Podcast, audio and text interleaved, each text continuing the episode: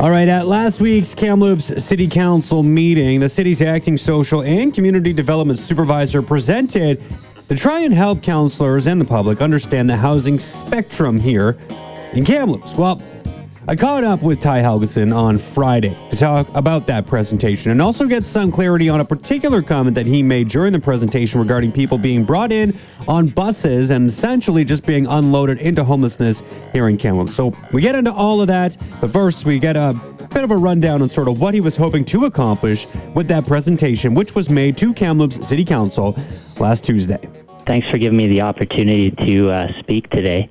The presentation to council Tuesday morning was essentially just an outline of the uh, social housing spectrum in Kamloops, the coordinated access system that allows people to access and flow through it, uh, the stakeholders involved and what their roles are, and just ensuring that uh, council and the city administration, uh, as well as the community, all share an understanding of those things.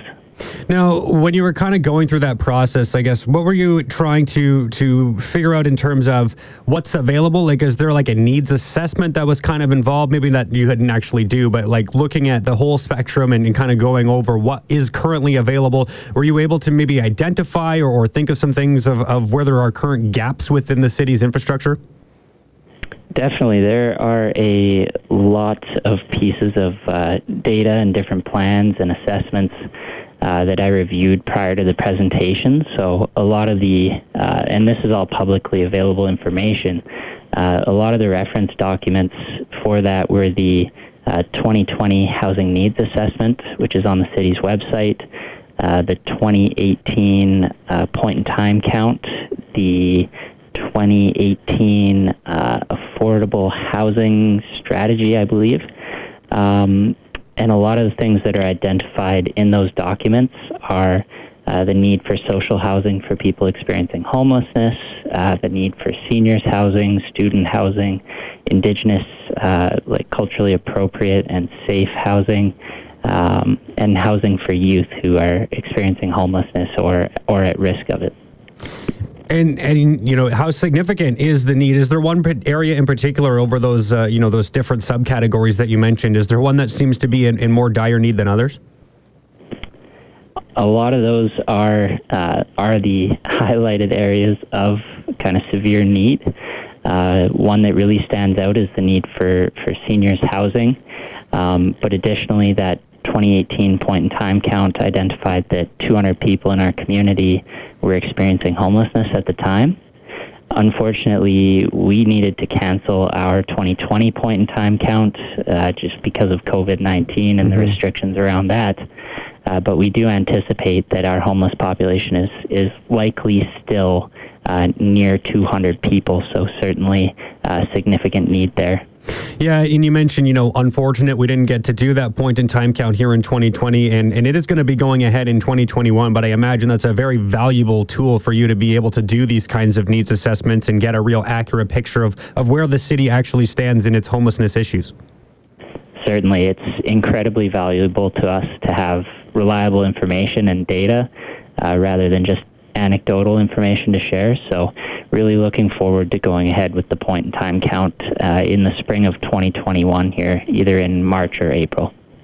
Now, I did want to ask a little bit specifically to the issues on West Victoria Street, because I know that was something that you did discuss a, a little bit during your presentation uh, on Tuesday. And one of the things I, I, know we had talked about here, I think the last time we actually spoke was in regards to that uh, that working group that was in existence there between businesses, some of the social housing partners in the area, and some city of partners as well. Uh, I know you guys have kind of done a re re um, re-upping, if you will, of the agreement that exists. And I'm just curious how those meetings have been going because uh, I think it was October. It was when the last um, last uh, agreement kind of expired. You've had a new one kind of come forward. Have you been getting a lot of valuable information from these sessions, and how are those sessions going in general?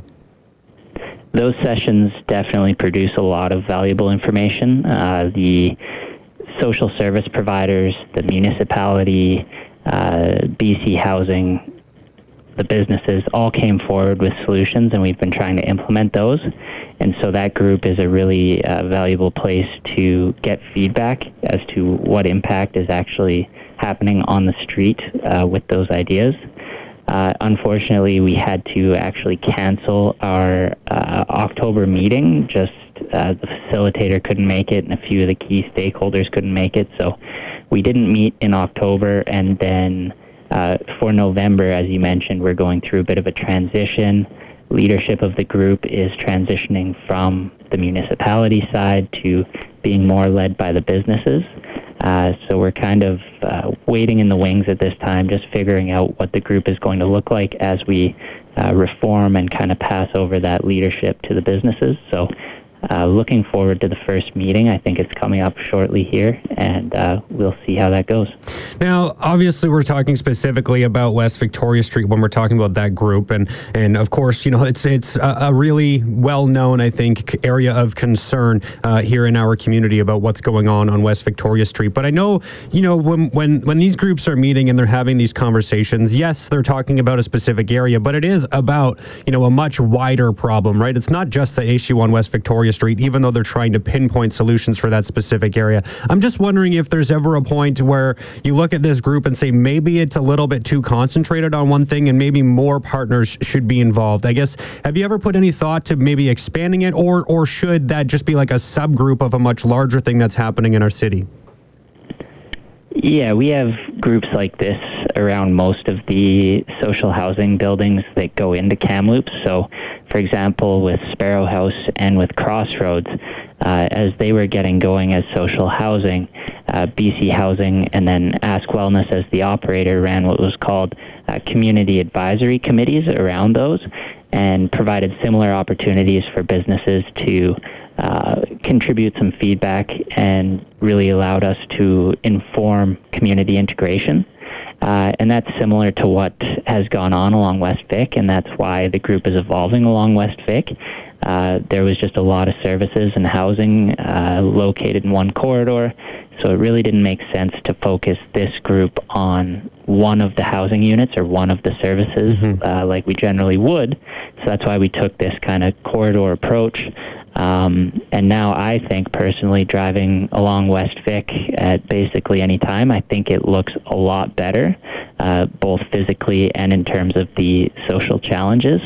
Uh, so we're definitely seeing progress, and I think that's why uh, this group is evolving towards um, similar groups to what we have across the city. Well, I'm glad to hear that you're you're you're starting to see personally anyway some some value from that, and you are starting to feel like you're getting some improvements there. I don't know that everyone necessarily feels that way, but uh, I'm happy that that you're at least seeing it that way. I did want to ask about one specific thing that you did say on Tuesday because it got a little bit of traction on on our website when one of our reporters came forward with it, and it was in regards to Vision Quest. Um, you you basically had talked a little bit during your presentation about how uh, the the facility itself was dropping people off in, in downtown Kamloops, and there was some concern with that. Well, I, I spoke with Vision Quest, and they said, well, we've only dropped off one person at a social housing unit in downtown Kamloops in the last four months, and it's a very much last resort type of situation for them. Um, just the way that you would kind of phrase it, it sounded like it was almost a chronic problem. So I'm just getting kind of uh, contradicting views here based on what you said compared to what they said. And, and I don't know, maybe you need to clarify what you meant, but just kind of what are you hearing? Where is this coming from that it seems to be a significant problem? I appreciate the opportunity to clarify um, what I stated uh, in the council presentation on Tuesday. I think it's important to clarify that the uh, point around Vision Quest was approximately 30 seconds of a, uh, I would say, 35 minute presentation.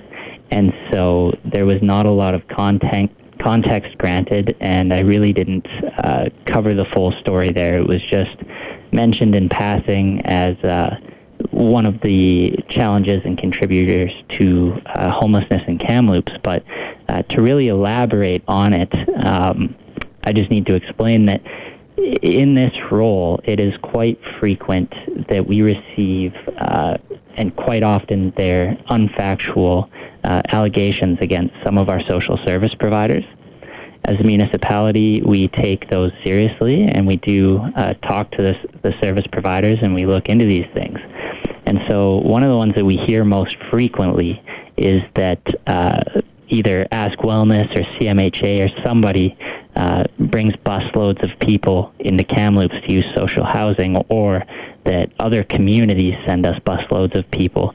Um, and neither of those statements is is even remotely factual or has ever been, um, you know, proven in any way.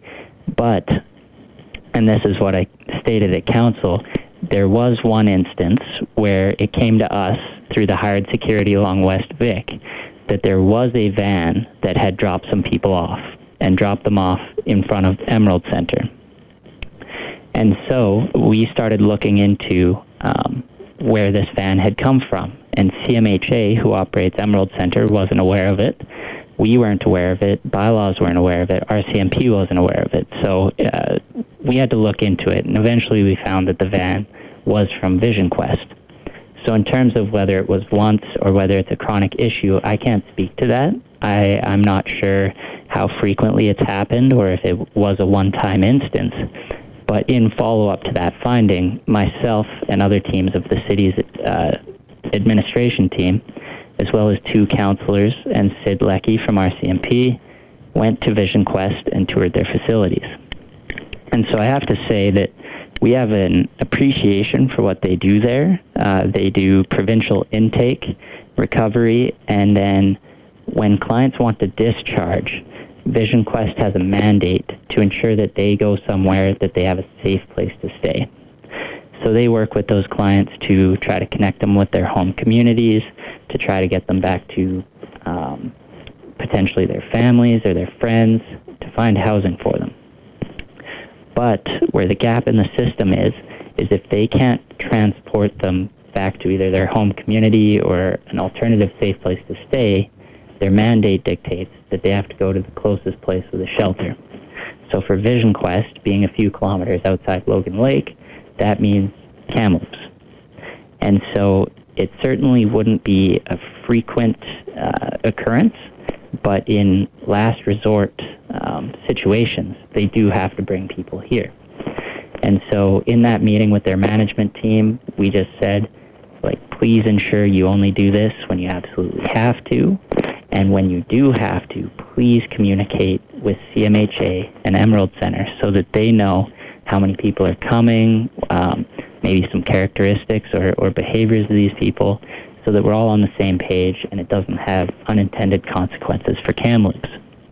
And so this whole situation uh, was again just brushed over in 30 seconds, mentioned in one of the inflows to homelessness in our community, uh, and then took off in a in a uh, story in an article. So. Um, again, we, we have appreciation for the work that Vision Quest does. We know that it's important, and we just want to work together. Well, thank you very much for, for clarifying that. Uh, I think that's an important statement to make. And, and, you know, I think you laid it out quite nicely there. And yeah, I guess, you know, when you have 30 seconds in passing, you don't necessarily get the points across the way you were trying to. And, and that's why I wanted to make sure we had you on to give a chance to, to kind of set the record straight there. So I really appreciate that. And I did just have one follow up, and then I will let you go here, Ty, because we've been on this for a little while. But uh, just in relation to that conversation that you had with a number of those partners, because I, like I said, I spoke with the Vision Quest people here earlier in the week. And, and one of the things that they kind of brought to my attention was not that there's like a, you know, there, there how do I phrase this properly? There seems to be just like not enough communication sometimes between the different social agency groups in town, whether it be, you know, you mentioned CMHA, BC Housing, uh, Interior Health, RCMP. Just sometimes it feels like maybe there's not enough collaboration or communication between those groups to try to tackle this issue, right? There's sometimes, uh, you know, when I talk to Interior Health, they, they often talk about their, their, their need to distribute safe drug supply or a safe needle supply, and that's kind of what they do. They're not involved in housing. And BC Housing is strictly involved in housing. And it seems like sometimes people have their backs against the wall when you ask them these types of questions about where do they go from here, right? You're all trying to help clients, but sometimes it seems like they get left, um, you know, if they're just doing housing, then it kind of the ball drops there when it comes to BC Housing. And it's difficult to connect them with other services. So I'm just wondering if you see that as well. If there's just maybe something that can be done to bring these organizations together so that they work in a more collaborative way. And I'm not saying that they don't, but I'm wondering if maybe there is a better way to do it. I think in this particular instance, uh, what you're referring to uh, is true that there was a disconnect between Vision Quest and the rest of um, the community of Kamloops and all the services available. Uh, but that is because it is a few kilometers outside of Logan Lake, and so uh, we hadn't really considered them as part of our uh, spectrum of housing and, and our system of homelessness. We um, hadn't really considered that, and and then once it came to light, that's we made that connection and, and needed to make sure that uh, they were collaborating with other groups and, and that we were conscious of them and their work. Uh, in terms of groups like BC Housing, Interior Health, and, and the service providers in our community, I think over the last few years, and, and particularly since COVID has hit, um, I don't think that there is a disconnect in, in communication or collaboration. I think, um, again, specifically since COVID has hit, uh, we have multiple calls every week uh, with all the service agencies in our community, uh, with BC Housing, with Interior Health. So we really do have strong partnerships in the community, and we are working on uh, how to better coordinate all of our approaches to this and to our social challenges. Um, and I think that that's a really positive thing. That's actually something that was captured in the uh, opportunities section of the presentation on Tuesday was just the strong partnerships that we have and the opportunity to further build upon them. So there is still work to do, but we are all talking and we are all at the same tables. So uh, it's definitely an opportunity. Anything else, Ty, while I have you that you want to add? No, that's it. Ty, thank you so much for this. I really do appreciate these. These are important conversations. So thank you so much. And uh, we'll definitely continue to have them, I'm sure, but really appreciate your time today. Awesome. Thanks, Jeff. All right, that was Ty Helgeson. He is the acting social and community development supervisor with the city of Kamloops